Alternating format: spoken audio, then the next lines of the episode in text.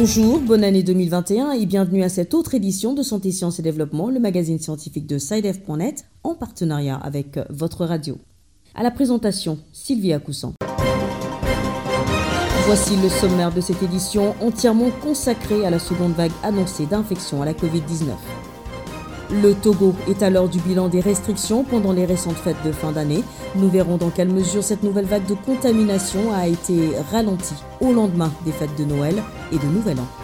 Au Tchad, dans le but de maîtriser la recrudescence de la pandémie, le gouvernement a décidé le 31 décembre d'imposer un nouveau confinement total de la capitale N'Djamena. Le Cameroun se félicite d'une bonne gestion de la présente crise sanitaire, mais reste sur ses gardes quant à une éventuelle résurgence du virus dans le pays. Une attitude justifiée par un relâchement dans l'observance des mesures barrières. La rubrique Kesako nous emmènera en RD Congo pour en savoir plus sur les effets de la forte consommation de viande sur la santé. Et puis n'oubliez pas l'agenda scientifique de la semaine, ce sera comme d'habitude en fin d'édition.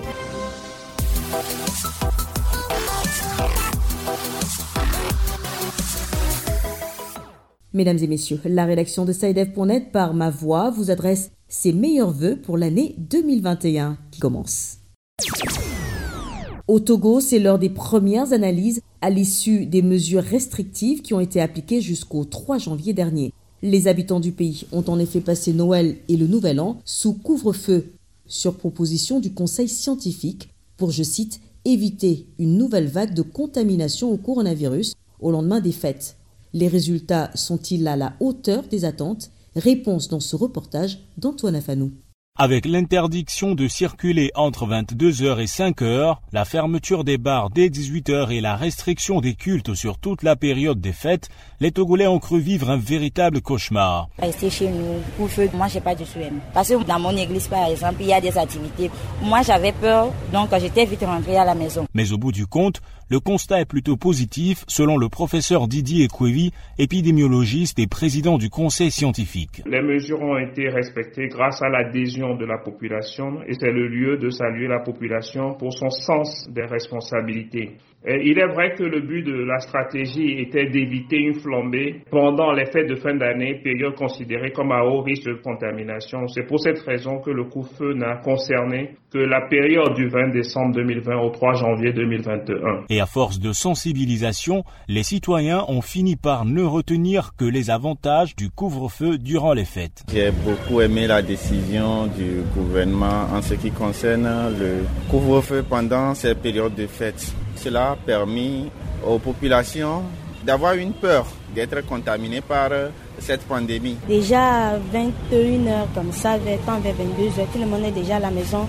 La ville est un peu calme. Surtout rester dans les bars là, bon ça diminue un peu. Spécialement ça m'intéresse car ça diminue un peu aussi le banditisme. Mais pour mesurer le réel impact de ces mesures sur l'évolution de la maladie, le président du conseil scientifique rappelle qu'il faudra attendre encore quelques jours. Professeur Didier Ekwevi. Nous n'avons pas encore assez de recul pour apprécier les effets des mesures sur la courbe épidémique en termes d'augmentation de cas. Néanmoins, avec les dernières statistiques, nous pouvons affirmer qu'il n'y a pas eu de flambée. Comme plusieurs pays en voie de développement, le Togo reste dans l'attente des premières doses de vaccins dans le cadre de l'initiative COVAX. Antoine Afanou Alomé pour Santé, Sciences et Développement. De leur côté, les autorités tchadiennes ont décidé le 31 décembre du reconfinement total de la capitale N'Djamena. Objectif contrer la recrudescence de la pandémie dans la ville. Plus de précisions avec notre correspondant Adolphe Mbaïdangro à Djekornandé, à N'Djamena. Quatre mois après le déconfinement du pays, l'air est à nouveau au reconfinement. À travers un décret publié le 31 décembre 2020, le gouvernement du Tchad a décidé de l'isolement de la ville d'Indiamena, le mobile, une recrudescence des cas positifs dus au coronavirus. Dès le 1er janvier, ce décret a occasionné la fermeture des frontières terrestres et aériennes de la ville d'Indiamena. Aussi, des marchés, des administrations, des lieux de culte, entre autres, ont été fermés. C'est plus de 400 cas qui ont été enregistrés ces dernières semaines dans la capitale tchadienne. Cette montée est due au rassemblement de masse. Les explications du professeur Choua Husseimi, coordinateur national du comité d'éveil. Malheureusement, vous l'avez tous sûrement constaté, au fil des mois, il y a eu un relâchement en ce qui concerne l'observance des mesures barrières. Dans la période du 1er au 15 décembre, 76 cas. Et puis dans la quinzaine du 16 au 31 décembre, 302 cas. C'est-à-dire multiplié pratiquement par 4 par rapport aux deux semaines précédentes. C'est une situation d'alarme. C'est une situation d'alarme parce que elle a correspondu aux périodes de grands rassemblements, des fêtes où inéluctablement les familles se retrouvent, où inéluctablement il y a une promiscuité et qui crée les conditions pour la diffusion et la contamination au niveau des familles. En plus du reconfinement, le comité scientifique appelle les Tchadiens à l'observation des traditionnelles mesures barrières. L'arme dont nous disposons, qui est facile à acquérir, qui est facile, disons, à perpétuer et à expliquer, c'est la triade port de masque, lavage régulier des mains à l'eau et au savon et la distanciation physique. La distanciation physique, c'est différents éléments. Ce n'est pas seulement être distant de 1 mètre et demi, 2 mètres. C'est aussi éviter les visites qu'on n'est pas obligé de faire, qui ne sont pas essentielles. Au Tchad, l'on compte précisément 2229 cas de contamination, dont 401 personnes sous traitement, 1724 guéris et 104 morts. pour Santé, Sciences et Développement. Au Cameroun, 11 mois après l'apparition des premiers cas de Covid-19 au mois de mars 2020, le taux de contamination au coronavirus est en baisse dans le pays. Seulement 932 cas actifs à ce jour. Si les autorités se félicitent de ces résultats, elles mettent les populations en garde contre une résurgence du virus dans le pays. Une inquiétude qui se justifie par un relâchement du respect des mesures barrières. À Yaoundé, Béatrice.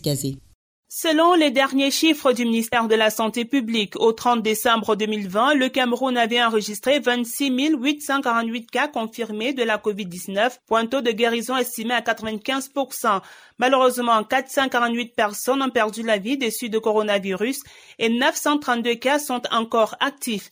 Si aujourd'hui le Cameroun a pu maîtriser cette pandémie, c'est grâce à la mise en place d'un plan de riposte décentralisé soutient le docteur Linda Esso, sous-directeur de la lutte contre les épidémies et les pandémies au ministère de la Santé publique. On a ainsi assisté au développement rapide des capacités de dépistage de la COVID-19 dans les dix régions et aussi à la mise en place des centres spéciaux de traitement pour prendre à charge les malades de COVID-19.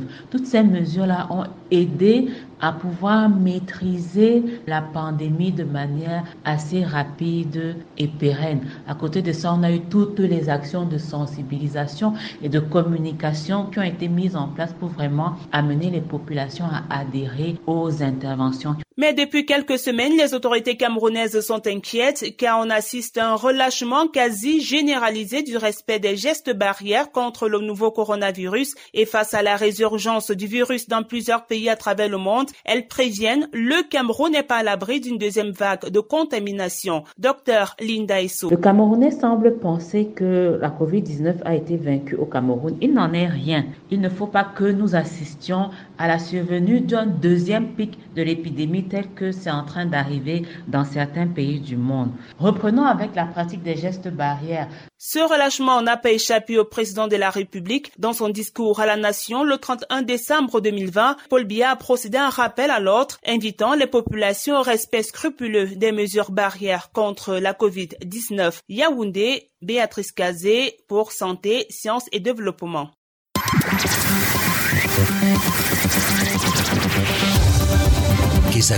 qu'est-ce que c'est? Vos questions à la rédaction, les réponses de nos experts. Notre question cette semaine vient de la RD Congo. L'auditrice voudrait savoir s'il y a des inconvénients à consommer de la viande en abondance. Nous l'écoutons. Bonjour Saïdev, je suis Louise Moutema, entrepreneur. Pendant cette période de fête, j'ai remarqué que la plupart des familles consomment de la viande. Partant de cela, j'aimerais savoir s'il y a des inconvénients ou des conséquences sur la santé. Si oui, dites-moi lesquels. Merci. Nous mettons le cap sur Kinshasa où nous attend notre correspondant Bertrand Mayumbu. Bonjour Bertrand. Bonjour Sylvie. Bonjour à tous. C'est vrai que la consommation de viande est une habitude commune, en particulier pendant les périodes de fête comme celle que l'on vient de vivre. Pour votre gouverne, retenons qu'au niveau mondial, on consomme environ 40 kg de viande par an et par habitant, bien que la consommation de viande en Afrique reste la plus faible, en moyenne 15 kg par habitant, Écoutons plutôt la réponse du docteur Nathalie Kahacha, médecin nutritionniste au cabinet conseil et rééducation alimentaire de Dédico Centre à Kinshasa. Une forte consommation des viandes expose à des risques sanitaires si c'est au long cours. Donc, c'est-à-dire si la personne en fait une alimentation du quotidien.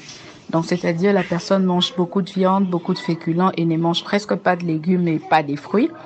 Ces genres d'alimentation exposent à des risques sanitaires et développement de plusieurs maladies, entre autres les diabètes, dyslipidémie, hyperuricémie, euh, la survenue de certains cancers et puis des colopathies. Donc, euh, mais si c'est pris de façon sporadique, donc une fois en passant, il n'y aura pas de risque sanitaire, mais la conséquence peut être la constipation, qui peut être une constipation occasionnelle. Bien que ce soit les périodes des fêtes, il faudrait produire une alimentation équilibrée, donc c'est-à-dire avoir de tout dans son assiette, des légumes, des fibres, des protéines et pourquoi pas des fruits. C'était donc euh, le docteur Nathalie Kahacha, médecin nutritionniste, interviewé à Kinshasa par notre correspondant Bertrand Mayumbu.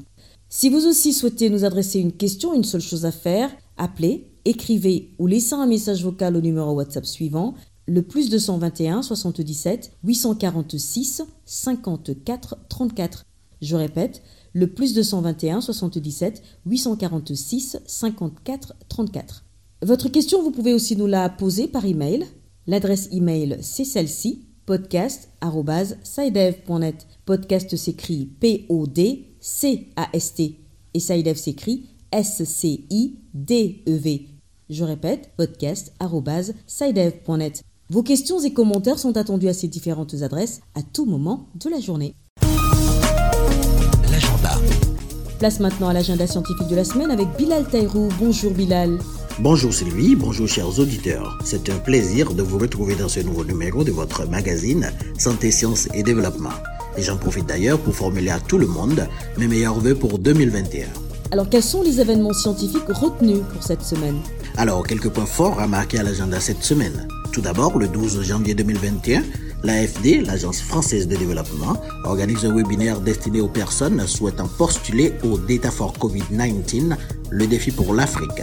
Qu'est-ce que le Data for COVID-19 Eh bien, jusqu'au 5 février, l'AFD, en collaboration avec Expertise France et The GovLab, sollicite des propositions innovantes pour utiliser les données de manière collaborative et responsable. L'objectif en ligne de mire est de fournir des renseignements exploitables aux décideurs politiques et aux citoyens pour mieux répondre aux défis de la COVID-19 et d'autres pandémies en Afrique. Le webinaire sera donc le lieu de présenter les objectifs et partenaires du Data for COVID-19, le défi pour l'Afrique, les types d'idées et les propositions recherchées, les critères d'éligibilité et le calendrier. Pour en savoir plus et surtout accéder au dossier de candidature, il faut visiter le site de l'AFD, le www.afd.fr/actualité. Ensuite, nous pouvons retenir deux événements parmi tous ceux qu'organise l'Agence universitaire de la francophonie dans les prochains jours. Il s'agit d'une conférence en ligne intitulée Asthme et Covid et d'un autre webinaire qui est le tout premier jamais organisé par la Fédération francophone d'obstétrique et de gynécologie, la FEFOG. Les deux événements auront respectivement lieu les 14 et 20 janvier 2021 et les inscriptions sont ouvertes à tous et se déroulent sur le www.auf.org. Enfin, le tenant que du 2 au 4 février se tiendra la cinquième réunion mondiale du Forum des peuples autochtones au FIDA. Le FIDA, qui est le Fonds international de développement agricole. Le thème d'ensemble retenu pour la cinquième réunion est le suivant, la valeur des systèmes alimentaires autochtones, résilience dans le contexte de la pandémie de Covid-19. Pour avoir plus de renseignements sur ce dernier événement, rendez-vous sur le www.ifad.org. IFAD s'appelle IFAD. Donc je répète, www.ifad.org. Voilà, ce sera tout pour cette semaine, Sylvie. Merci Bilal. Mesdames et messieurs, c'est la fin de cette édition de Santé, Sciences et Développement. Merci de l'avoir suivi. Rendez-vous la semaine prochaine, même heure, même fréquence. D'ici là, portez-vous bien. Cette émission est disponible en podcast sur le site sidev.net/fr. Cette émission a été réalisée sur financement du CRDI, le Centre de recherche pour le développement international, un organisme public canadien. Le CRDI investit dans le savoir, l'innovation et les solutions afin d'améliorer les conditions de vie dans les pays en développement.